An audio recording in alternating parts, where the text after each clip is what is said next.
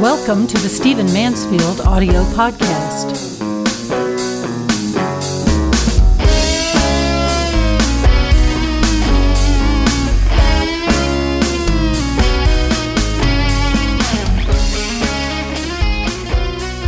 Well, welcome to the Stephen Mansfield podcast. Great to have you joining me. Going to do something different in this podcast, something I've done before. We're going to do speed round Q&A with Stephen. Many people have written in with questions. Maybe one of them was even you.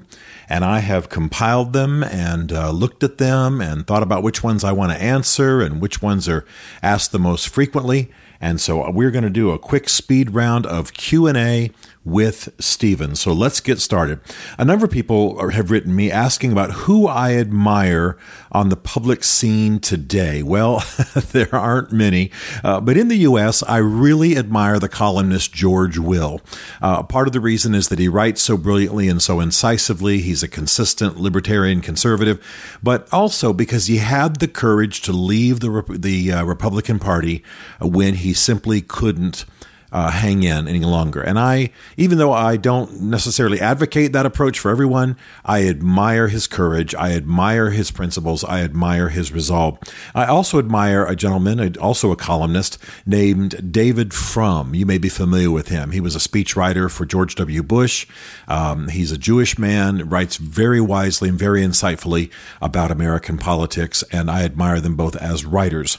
Um, I admire a, a, woman who's also a friend of mine uh, and who's in the U.S. Congress, uh, whose name is Marsha Blackburn. She's one of the most uh, ferocious and wisest, I think, um, combatants in the pro life cause on the Hill.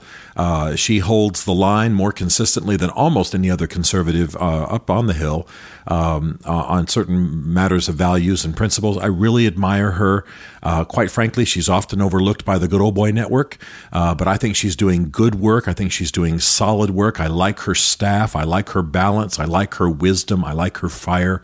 Um, and I like her friendship. So, uh, those are some people that I admire on the public scene today. I'm sure there are many others uh, similar to her, but I don't know who they are. And um, from where I sit, there's not really anyone like her. Many people have asked why I support the Kurds, given that they're a 97% Muslim people and I am a Christian. Well, it's a good question. Happy to answer it.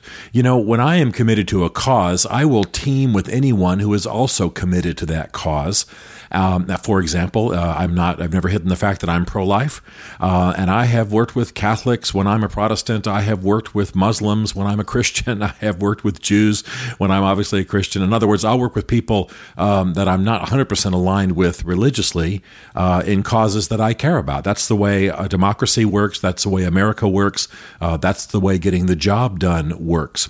So Sure, uh, the the Kurds are 97% Muslim people, but as I've said many times on this podcast, they are very moderate uh, in their approach to other religions. There is a Christian department uh, in the Kurdish regional government uh, administrative building uh, in Erbil, Iraq. Uh, they are moderate on uh, Judaism. They have uh, the KRG, which is the, the governing body of uh, the Kurdish uh, regional area of northern Iraq, of, of, of Iraqi Kurdistan. Um, is uh, is actually very very pro Israel. They have treaties with Israel. They have trade agreements with Israel, uh, and so very uh, even though they're ninety seven percent Muslim, they are very moderate uh, on the, their attitudes towards other religions, uh, attitudes again towards Israel. Uh, I'm treated very well while I'm there. They're very grateful for what little I have done. Quite frankly, I've done very little. I've just written a book and done a TED talk basically, um, and lobbied a little bit up on the hill informally uh, in, in the cause of the Kurds. But they are very grateful and they're very friendly and they're very welcoming. The Kurds are known internationally for their hospitality mentality and I've been the recipient of that hospitality many times. So I certainly understand that someone standing outside of Islam might look and wonder what the heck Mansfield's doing as an outspoken Christian uh, supporting the Kurds. Well, I support them uh, because they are a people who are the largest people group in the world without their own homeland. I suppo- support them because they are the boots on the ground against ISIS. I support them because they have been friends to America when America has not always been a faithful friend to them. Uh, and I support them because they have been very welcoming of Christians. In fact, the Pope has commended them uh, for the way that the Kurdish regional government has uh, welcomed Christian refugees uh, from ISIS and from other parts of the world from the from the civil war in Syria. Um, so there are many, many reasons, and quite frankly, the final one is just that I find them to be. Uh, I have so many friends among them. I, I, love them. I have friends among them. They've treated me well. They've at times protected my life, uh, and I'm very, very grateful to them. But on a geopolitical level, um, they, I think, are, are and should be the world's next new nation, and I support them very strongly. So thanks for the question. Many people have asked me, uh, they've heard me occasionally mention leading tours to DC. I'm not in the tour business, but I do occasionally uh, speak on and lead tours of Washington, D.C. I love my city. I love showing it off. I love people uh, learning about American history through the monuments and the inscriptions and the beautiful places in DC. Um, and I love telling the faith history of our country and of DC, again, largely out of the monuments, out of the inscriptions, um, out of the uh, just just the physical uh, remembrances of what's happened in our land. Plus, the food's awesome. So yes, I occasionally do that. I don't do it very often. Um, it's not something that I'm in the business to do, but I do like doing it for certain corporations, uh, certain schools, certain situations. If you want to ask us about that, you can write us at stephenmansfield.tv. Many people have asked me about the best books about American Christianity. Well, I first got hooked on the whole topic of American Christianity by reading a three book series that has begun with a book entitled The Light and the Glory by Peter Marshall and David Manuel. I might not agree with every conclusion they make now, but at the time, it was the first time that anybody had written history engagingly, reflectively, almost devotionally, uh, in a way that I could relate to and be challenged by. Now, since then, I've earned degrees in the field and uh, studied extensively and written extensively, and I might disagree with them, but not very much. Those were the books that got me launched. Uh, there have been some other books that have really helped me with American Christianity and American history as a whole uh, through a faith lens. One is Paul Johnson's, Paul Johnson, the famous British scholar, Paul Johnson's The History of the American People. Very good book that, though not specifically about Christianity or religion, uh, looks at history through a religious lens.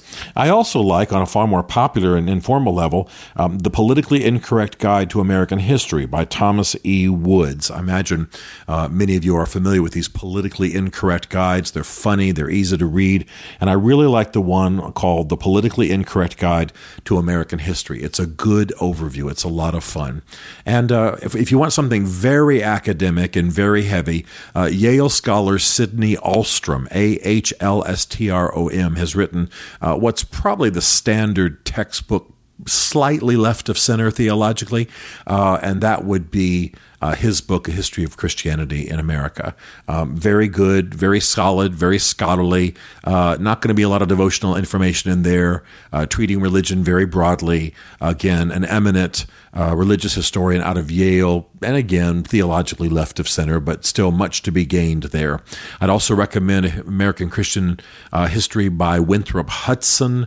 Uh, all of these books have been very, very helpful to me, and I've enjoyed them immensely. Somebody asked, people often ask me, what am I reading now? Well, I try to get this out on my social media, mainly Twitter, but right now I'm reading a book called The Kingdom. It's about Saudi Arabia and the rise of the House of Saud in Saudi Arabia. Uh, many of you who follow me know I've just been to Saudi Arabia. I've been lecturing in university there. And so I've written a book. I'm sorry, I'm reading a book. I wish I'd written it. It's a very good book, but by Robert Lacey. This is a, this is an old book, decades old, but I'm mainly reading the history sections and then I'm comparing his analysis of trends and, and uh, ideas in Saudi Arabia to what's happening now. This is some of the weird geeky stuff that I do. So Robert Lacey, The Kingdom is what I'm reading now a number of people, uh, a number of men who have read my Mansfield's Book of Manly Men uh, have challenged me about what I'm doing physically to challenge myself. In that book, I said, look, if you see me in an airport, if you meet me, uh, ask me what I'm doing, challenge me, because I live very much a office chair, uh, limo, airplane, hotel room kind of life, and, and doing things that challenge me and and uh, having a little bit of the wild in my life is not easy. So I am doing two things. I'm preparing to do a historic hike by the time I'm 60. I'm 58 now. Uh, I'm going to do a historic hike by the time I'm 60, and I am also training, uh, preparing myself to compete at a racquetball tournament. Uh, I used to play a lot of racquetball. I'd won, oh, I'd guess five or six trophies, not a massive amount. Um, I'm just talking about YMCA level competitions. Um, but I've let that go just because it's so hard. You know, when you're playing racquetball, you've got to have a court and an opponent and you in the same place at the same time. And uh, in the last decade, I've been very much on the move, but it hasn't been good for me physically. It hasn't been good for my soul. And I appreciate the challenge, but I'm planning to do a historic hike of some kind, hike from London to uh, to Scotland, somewhere in Scotland, uh, maybe Edinburgh, uh, hike the Trail of Tears, hike the Appalachian Trail, although that's not not really the kind of hiking that I like. Uh, hike a distance in Israel, something like that. Uh, I'm going to figure it out. Maybe I'll just go up Masada. But uh, anyway, I'm getting in shape for a historic hike, and I'm going to play in a racquetball tournament. quite a few people asked me about some reading regarding Celtic theology. I'd mentioned Celtic theology a lot. I mentioned that that's my main theology.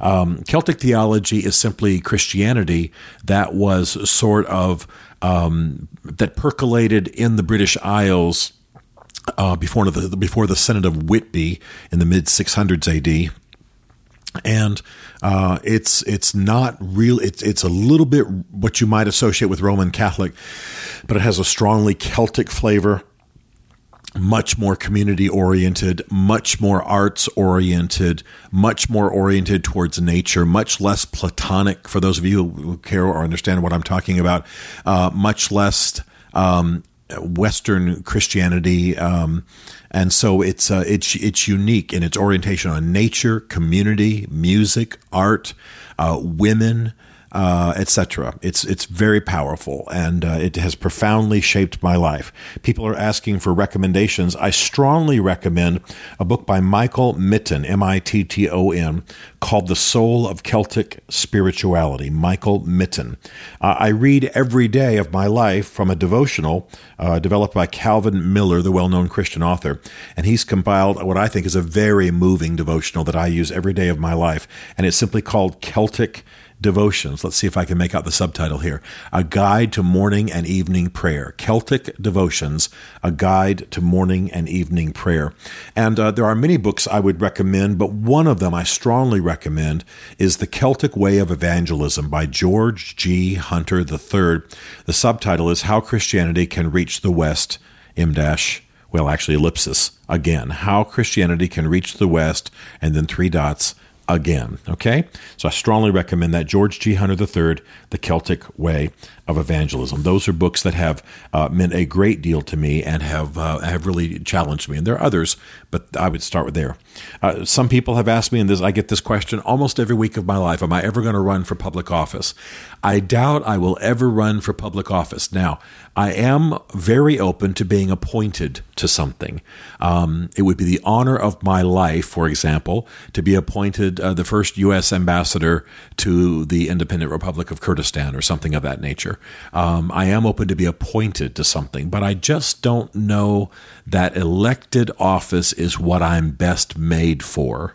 Um, but I do think that probably before I die, at least I'm open to uh, being politically appointed to something, and that's you know that's not a deep aspiration of mine, but it's something I'm open to uh, in a cause that I care about very much. Some people have asked, and it's kind of you to ask, how do you book me to speak? Thank you very much. Go on to StephenMansfield.tv and just click on contact us, or you'll see a bunch of book Stephen to speak buttons at various locations. Uh, write us there, and you'll you'll get to the, um, you'll eventually reach the wise, the insightful, the beautiful, the skilled Karen Montgomery, uh, who is my executive assistant, and she will process that and discuss it with me, and we'll get back to you. Okay? Um, a number of people who are involved in the men's movement that I'm part of and helping to feed and encouraging um, have asked me, what's my vision? What's my intent in this next phase of what I'm doing for men? I've written Mansfield's Book of Manly Men. I've written a book called Building Your Band of Brothers. Uh, I've uh, I speak a great deal on these topics. It's something I care very much about, uh, along with uh, a noble America and the cause of the Kurds and the cause of uh, understanding religion in our politics. You hear about this if if you pay attention to me at all. You hear about the subject of men. What I'm very interested in doing is is building upon the emphasis on men that I'm seeing in America's churches and getting uh, above and beyond the church. I don't want to remove it from the church. Uh, the Protestant churches, for the most part, and not just Protestant, I've certainly done uh, gatherings in other kinds of churches, but um, for the most part, Protestant churches are the only institutions that budget for and uh, attempt to expand uh, reaching to men, challenging men to be real men. Very few other organizations have the budgets, the intent, and the planning to encourage men to be great men. I want to continue to help them, continue to feed them, continue to appear there, uh, continue to do everything I can to encourage that. But I want to see corporations have events for men. Uh, I, I, want to see universities have events for men.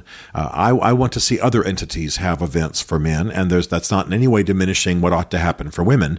Um, there's a lot of great things happening for women, and I want to see those encouraged too. And I help with them and fund them and and encourage the leaders and so on. It's not what I'm called to do. You don't want me talking to a room full of women, but I'm delighted to talk to men. I just want to see it go beyond the churches. The churches can reach a certain portion of American society, let's say arguably half, um, but there are a lot of other, lot of men who will never darken the door of a church in our generation.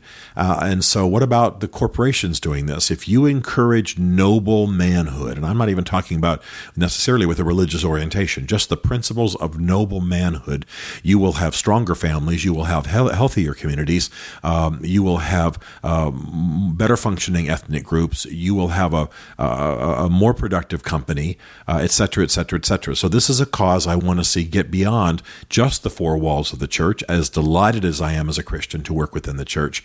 And I want to see it get outside. So, that's what I'm working for uh, with my team.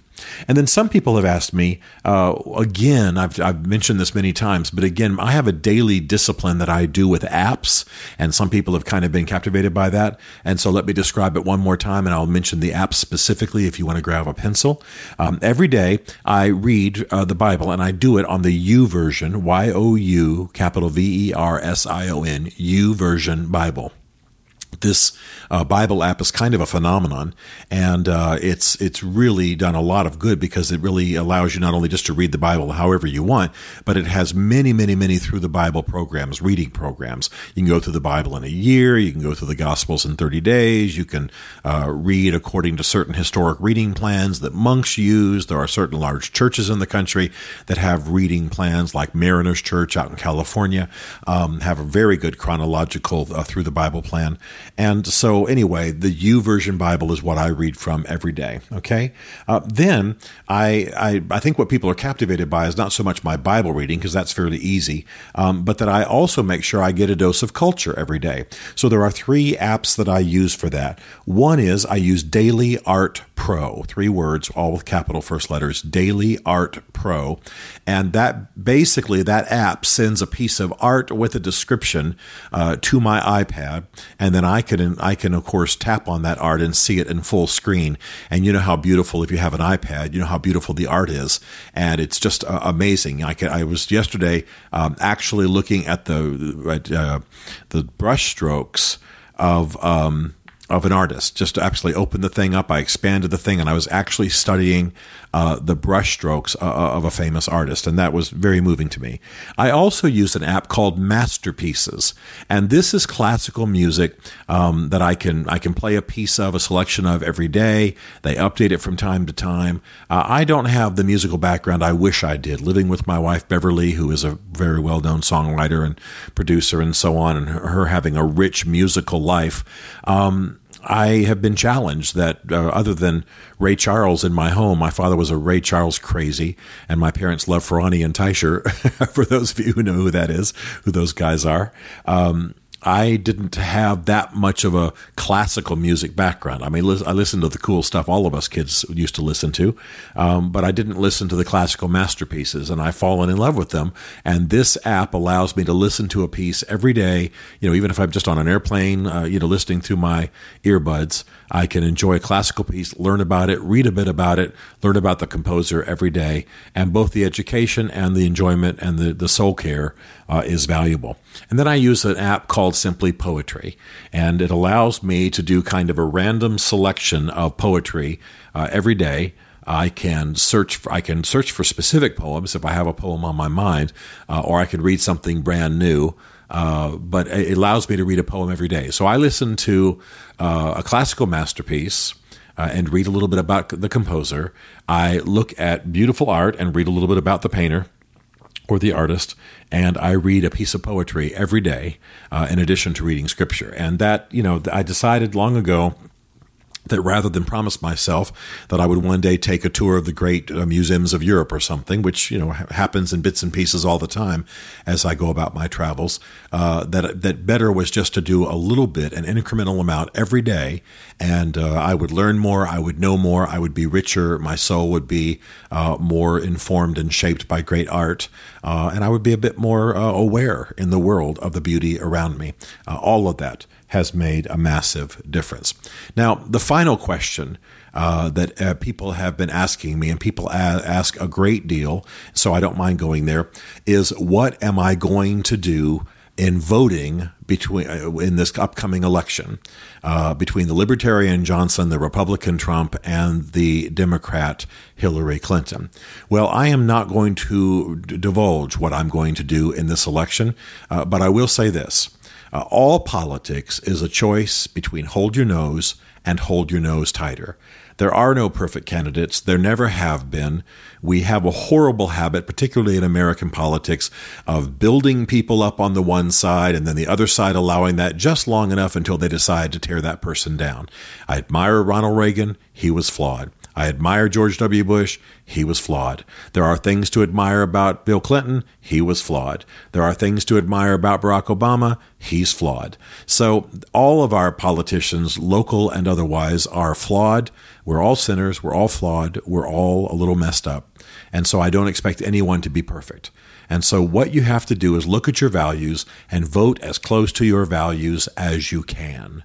And in this election, I will I'm the first to admit that's very difficult. These may be the most flawed candidates um, that I've ever seen in a in an election um, as as a total body and it's disillusioning to some. Uh, it, it, does come with a certain amount of despair, uh, but I do not think that America is at an end. I do not think God is done with America, and I certainly believe that we will get through this. So vote your heart, vote your conscience, hold your nose, hold your nose tighter, uh, come as close to you can as you can to your values. I'll be doing the same in the voting booth. Yes, I will vote uh, because even if you've decided not to vote in the presidential election, there are down ballot votes that you ought to be giving if you care about your community and about your state, about your society. But I suggest you do vote at the presidential level and vote as close to your values as possible. Thanks for listening to this. We'll do it again soon. Stephen Mansfield is a New York Times bestselling author, a popular speaker, and a frequent faith and culture commentator on Fox and CNN. His groundbreaking books on faith and society include The Faith of George W. Bush, The Search for God and Guinness, Mansfield's Book of Manly Men, and The Miracle of the Kurds. His new book is Ask the Question Why We Must Demand Religious Clarity from Our Presidential Candidates, available on Amazon. Learn more about Stephen at StephenMansfield.tv. The Stephen Mansfield podcast is directed by Isaac Darnold, who also wrote, produced, and performed the podcast theme song. This is a Chartwell Literary Group production.